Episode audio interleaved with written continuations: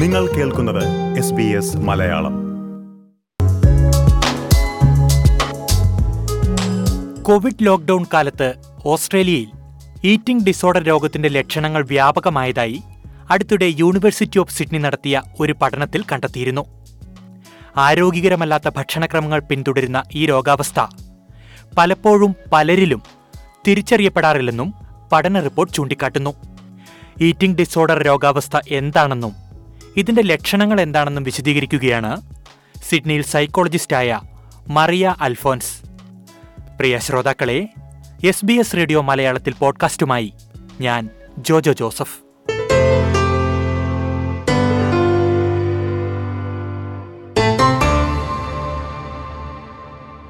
സ്വാഗതം Mariya Alphonse S B S radio മലയാളത്തിലേക്ക്.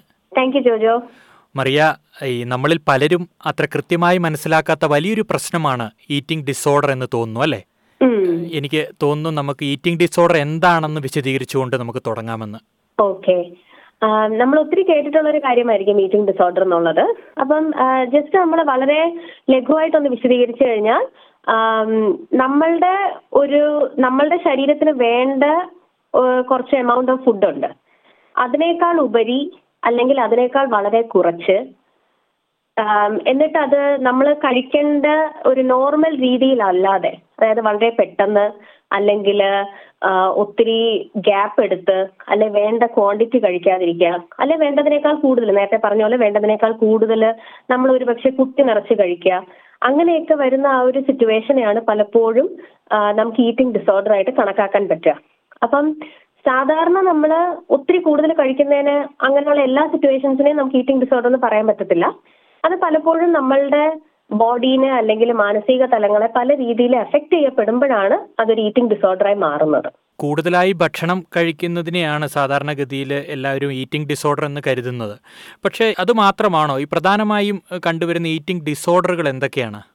ഇപ്പൊ പ്രധാനമായി കണ്ടുവരുന്നതെന്ന് വെച്ചാൽ നമ്മൾ ഒരുപക്ഷെ എല്ലാവരും തന്നെ വളരെ കോമൺ ആയിട്ട് കേട്ടിട്ടുള്ള പേരുകളായിരിക്കാം. ഞാനിപ്പോ പറയാൻ പോകുന്ന ആദ്യത്തെ രണ്ട് പേരുകൾ അതായത് ഒരെണ്ണം അനറിക്സിയ നെർവോസ എന്ന് പറയും.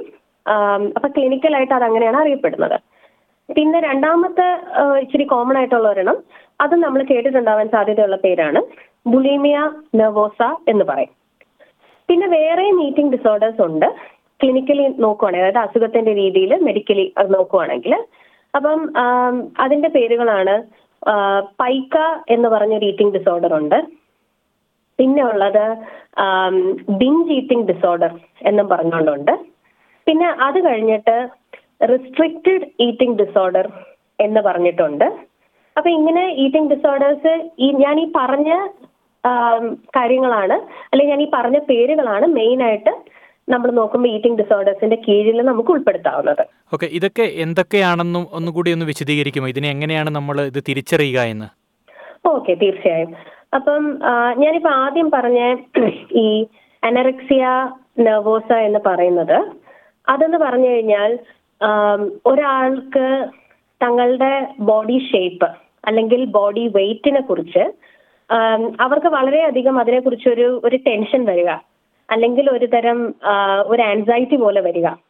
അപ്പൊ അതിനെ ബേസ് ചെയ്ത് അവർ നമ്മൾ കഴിക്കുന്ന ആ ഒരു എമൗണ്ട് അവർ കണ്ടമാനം അങ്ങ് കുറയ്ക്കാൻ നോക്കും. അപ്പൊ അതൊരു പക്ഷേ അവരുടെ വെയിറ്റ് വേണ്ടതിനേക്കാൾ കൂടുതൽ കുറയ്ക്കാൻ നോക്ക് നോക്കുന്നത് അതിന്റെ ഒരു മെയിൻ ആയിട്ട് നമ്മൾ കാണുന്ന ഒരു ഫീച്ചറാണ് അപ്പൊ അത് അപ്പൊ അതിനവർ ചെയ്യുന്നതെന്ന് വെച്ചാൽ വളരെയധികം കുറച്ച് ഫുഡ് കഴിക്കുക വേണ്ട സമയത്ത് ഫുഡ് കഴിക്കാതിരിക്കുക. പിന്നെ ഈ ഒരു ഭയങ്കരമായിട്ട് കാലറി സെൻസ് എന്നുള്ള രീതിയിൽ അതായത് ഞാൻ ഇത്രയും ഫുഡ് കഴിച്ചപ്പോൾ അയ്യോ ഇത്രയും കാലറീസ് ആയിപ്പോയി. അപ്പൊ ഞാൻ വീണ്ടും ഇനി കുറയ്ക്കണം. അപ്പൊ എത്രയും എത്രത്തോളം വെയിറ്റ് കുറഞ്ഞാലും അവർക്ക് അതിലൊരു ഒരു തൃപ്തി ഉണ്ടാവത്തില്ല. അപ്പൊ വീണ്ടും വീണ്ടും വെയിറ്റ് കുറയ്ക്കാൻ നോക്കുക.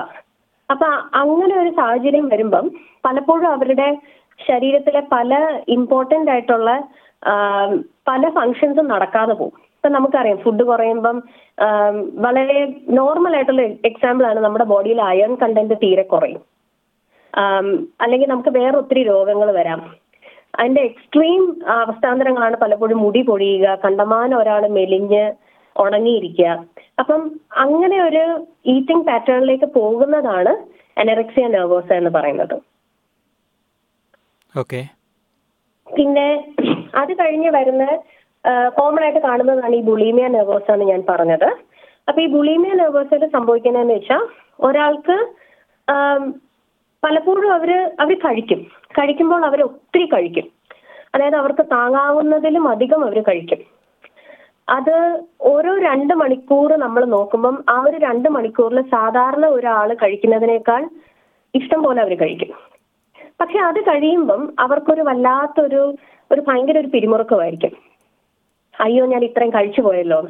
അങ്ങനെ അവർ വിചാരിക്കുന്ന ഒരു സമയത്ത് അവർ ചെയ്യുന്നതെന്ന് വെച്ചാൽ ഈ കഴിച്ചതിനെയൊക്കെ വെളിയിലേക്ക് തള്ളാൻ നോക്കും. അപ്പൊ അത് പല മാർഗങ്ങൾ അവർ സ്വീകരിക്കും. ഒന്നെങ്കിൽ അവർ മനഃപൂർവം അവർ ഛർദിക്കാൻ നോക്കുക. അല്ലെങ്കിൽ മനഃപൂർവം വയറിളക്കാൻ നോക്കുക. അല്ലെങ്കിൽ ഒത്തിരി എക്സസൈസ് ചെയ്യുക. ജിം ജിമ്മിൽ പോവുക അല്ലെങ്കിൽ ഒത്തിരി നടക്കുക ചാടുക.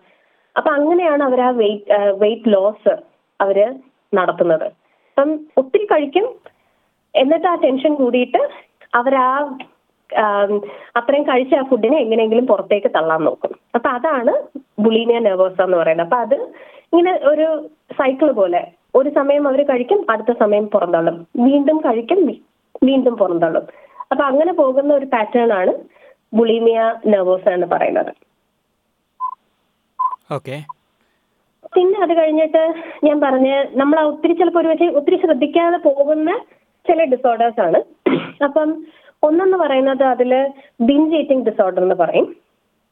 അപ്പൊ അതായത് ഇതിൽ ഈ ഒരു ഒരു രണ്ട് മണിക്കൂർ സമയം നമ്മൾ എടുത്താൽ ഇതുപോലെ തന്നെ ഒരാൾ സാധാരണ ഒരാൾ കഴിക്കാവുന്നതിനേക്കാൾ ഒത്തിരി കൂടുതൽ അവർ കഴിച്ചുകൊണ്ടേയിരിക്കും. അവർക്ക് പോലും അതിന്റെ ഒരു ഒരു അവയർനെസ് ഉണ്ടാവത്തില്ല. അവർ തന്നെ മനസ്സിലാകത്തില്ല അവർ ഇത്രയും കഴിക്കുന്നുണ്ടെന്ന്. പലപ്പോഴും അവർ എന്തിനാ കഴിക്കുന്നതെന്ന് അവർക്ക് അറിയത്തില്ല അവരിങ്ങനെ കഴിച്ചുകൊണ്ടേയിരിക്കും. അപ്പം അവരുടെ വയറ് ഇഷ്ടംപോലെ നിറഞ്ഞാലും അല്ലെങ്കിൽ നമുക്ക് വയറ് നിറഞ്ഞു അയ്യോ വയറ് പൊട്ടാറായി എന്നുള്ളൊരു ഫീലിംഗ് തോന്നിയാലും നിർത്താൻ പറ്റാത്തതുപോലെ കണ്ടിന്യൂസ് ആയിട്ട് കഴിച്ചുകൊണ്ടിരിക്കും. അപ്പം അതിനെയാണ് നമ്മൾ പലപ്പോഴും ബിഞ്ച് ഈറ്റിംഗ് ഡിസോർഡർ എന്ന് പറയുന്നത്. അപ്പൊ ഒരുപക്ഷെ ആ ഒരു ഈറ്റിംഗ് ഡിസോർഡർ കാരണം നമുക്കത് പ്രോബ്ലമാറ്റിക് ആയി മാറുന്നത് നമ്മുടെ ബോഡിയിലെ പല ഫങ്ഷൻസും നമുക്ക് ബുദ്ധിമുട്ടിലാവുമ്പോഴാണ്. ചിലപ്പോൾ പ്രഷർ കൂടുക അല്ലെങ്കിൽ ഹാർട്ടിന് ഇഷ്യൂസ് വരിക വണ്ണം കൂടുക. അങ്ങനെയുള്ള കാര്യങ്ങൾ അതിൽ നിന്ന് സംഭവിക്കാൻ സാധ്യതയുണ്ട്. ഈ ഞാൻ ഒന്ന് ഇടപെട്ടുകൊണ്ട് ചോദിക്കുകയാണ്. ഈ നമ്മൾ മലയാളികൾ പൊതുവെ മിക്സറും ചിപ്സൊക്കെ ധാരാളമായി കഴിക്കുന്നവരാണ്. ഇത് ഈ ബിഞ്ചീറ്റിങ്ങിന്റെ പരിധിയിൽ വരുമോ ഇത്?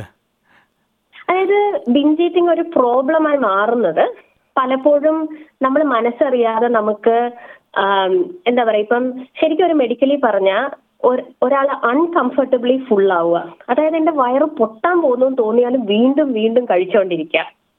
അപ്പം അങ്ങനെ ഒരു കഴുപ്പിനെയാണ് നമ്മൾ പലപ്പോഴും ഒരു ഡിസോർഡറായി കണക്കാക്കുന്നത്. അത് പക്ഷേ ഒരു പക്ഷെ നമ്മളിപ്പോ ചുമ്മാ ഒരു ഒരു ചിപ്സ് അല്ലെങ്കിൽ മിക്സർ കഴിച്ചുകൊണ്ടിരിക്കുക എന്നുള്ളത് അത് പലപ്പോഴും ഒരു ഈറ്റിംഗ് സ്റ്റൈലായിട്ട് വേണമെങ്കിൽ പറയാം. അതായത് അപ്പൊ അതിനെ ഒരു അൺകോൺഷ്യസ് ഈറ്റിംഗ് എന്ന് പറയാം. അതായത് ഒരു പക്ഷെ നമ്മൾ ടി വിയുടെ മുമ്പിൽ ഇരിക്കുമ്പോൾ നമ്മുടെ വയറ്റിലേക്ക് എത്രമാത്രം ചിപ്സ് ആണ് നമ്മൾ പോകുന്നത് നമ്മൾ പലപ്പോഴും റിയലൈസ് ചെയ്യാറില്ല. അപ്പൊ അതൊരു അൺകോൺഷ്യസ് ഈറ്റിംഗ് പാറ്റേൺ ആണ്. ഓക്കെ. ഇനി അടുത്ത. അല്ല ഞാൻ പറഞ്ഞ അതിനൊരു ഡിസോർഡർ ആയിട്ട് പലപ്പോഴും നമുക്ക് കണക്കാക്കാൻ പറ്റാത്ത ഒരു ഈറ്റിംഗ് പാറ്റേൺ ആണത് ഓക്കെ ഓക്കെ. മനസ്സിലായി. അടുത്ത ഇതോടുകൂടി ഇത് കഴിഞ്ഞോ? ഇനിയുണ്ടോ?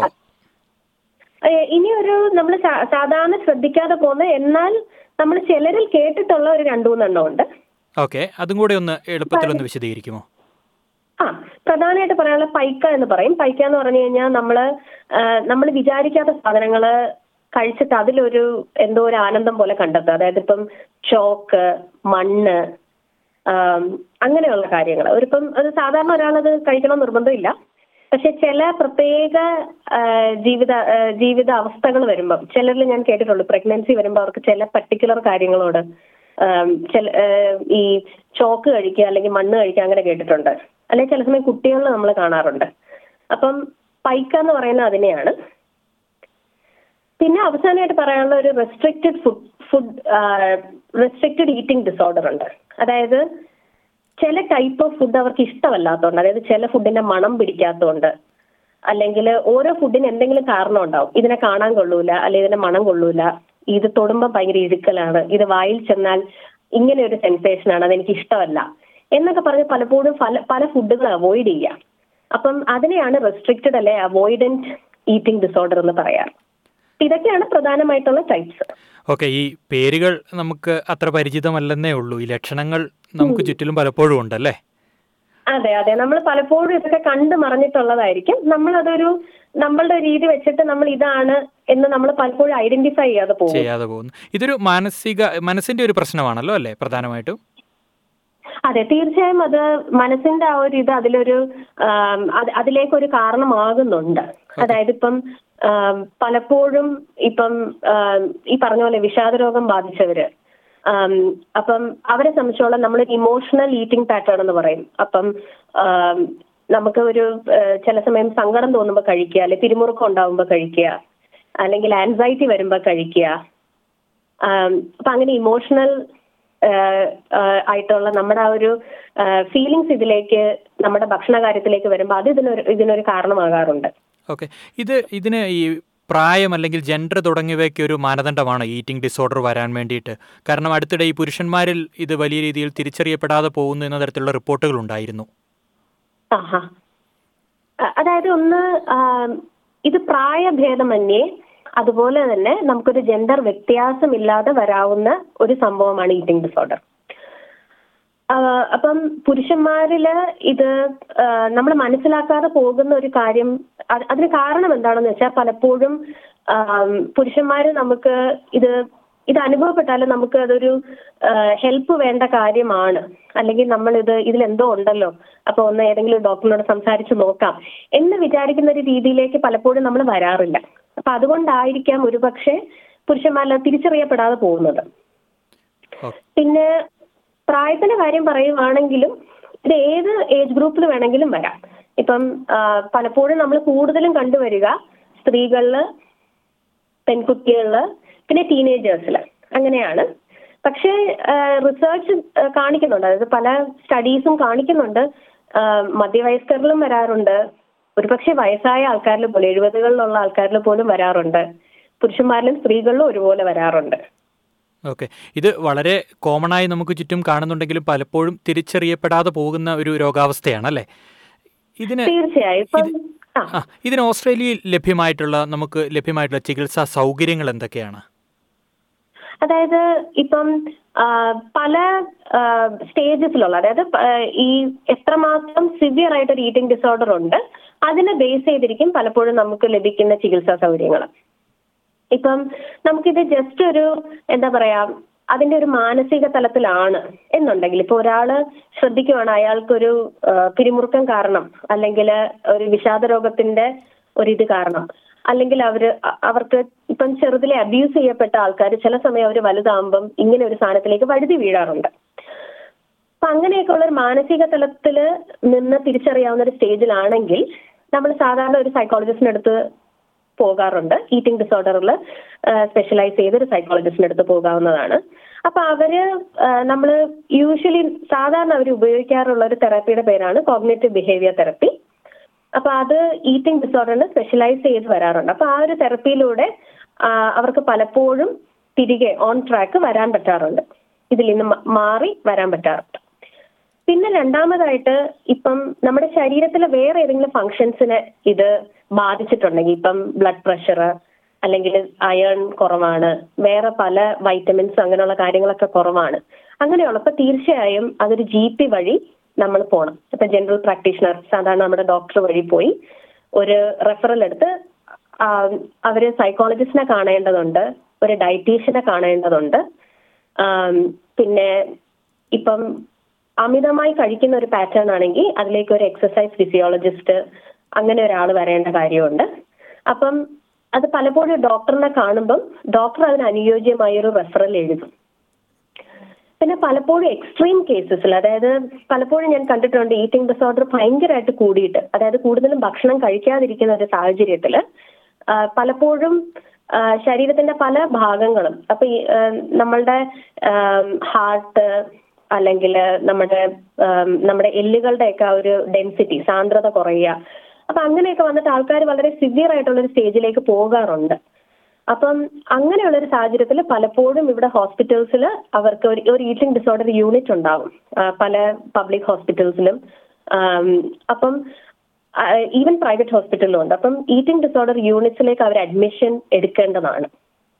ഓക്കെ ഏതായാലും ഇത് ചികിത്സിച്ച് പൂർണമായി മാറ്റാവുന്ന ഒരു രോഗാവസ്ഥയാണല്ലേ അതായത് സമയം തീർച്ചയായും അതിലൊരു ഫാക്ടറാണ് ഈ പറഞ്ഞ പോലെ നേരത്തെ കണ്ടുപിടിക്കുവാണെങ്കിൽ ഒത്തിരി നല്ലതാണ്.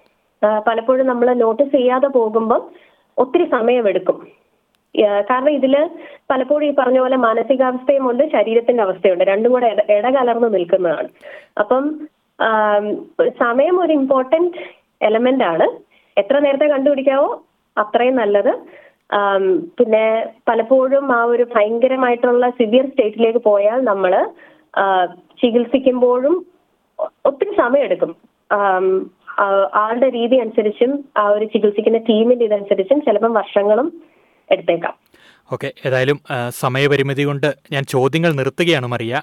വളരെ നന്ദി ഇത്രയും വലിയൊരു പ്രശ്നത്തെ വളരെ ലളിതമായി ശ്രോതാക്കളോട് ഇത്രയും നേരം വിശദീകരിച്ചതിന്. താങ്ക് യു സോ മച്ച് എനിക്കൊരു അവസരം തന്നെ thank you